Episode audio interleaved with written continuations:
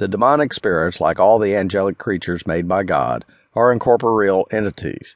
That is, they lack a physical or material nature. The incorporeality of living spiritual beings and their subsequent distinction from corporeal realities is firmly rooted in sacred scripture. In the Gospel of Luke, the evangelist describes this very point.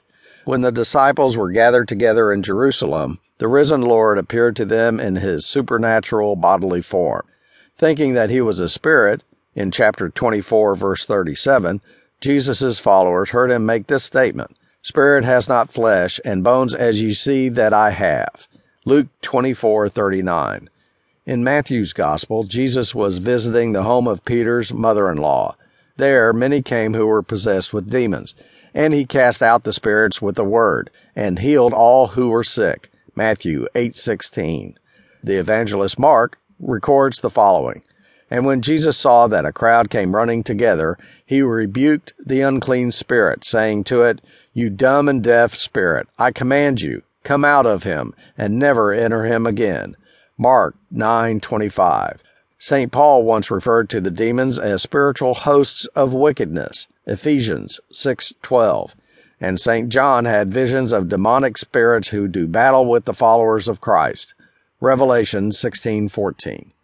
Although angelic or demonic spirits are incorporeal in nature, nevertheless they are able to take on physical, observable characteristics from time to time in order to communicate with human beings.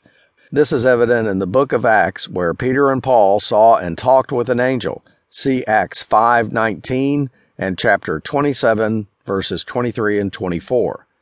The physical manifestation of angelic beings is used in order to teach, counsel, warn, to send messages, or to deliver favors for the one who experiences such a phenomenon.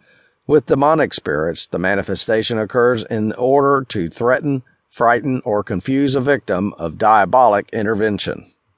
Other teachings about incorporeal beings are found in the Bible as well. The Apostle Paul claims that we all will take on spiritual bodies when we pass to eternal life. Lo, I tell you a mystery. We shall not all sleep, but we shall all be changed in a moment, in the twinkling of an eye, at the last trumpet.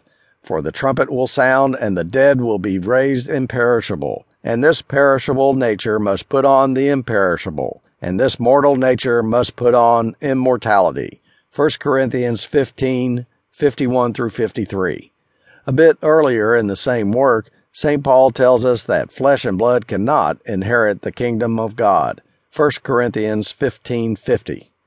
Paul is referring to the resurrection of our human bodies, which, like Christ, will be glorified. The point is clear. There is another level of reality in the eternal order that is spiritual in nature and infinitely more perfect than the present physical condition.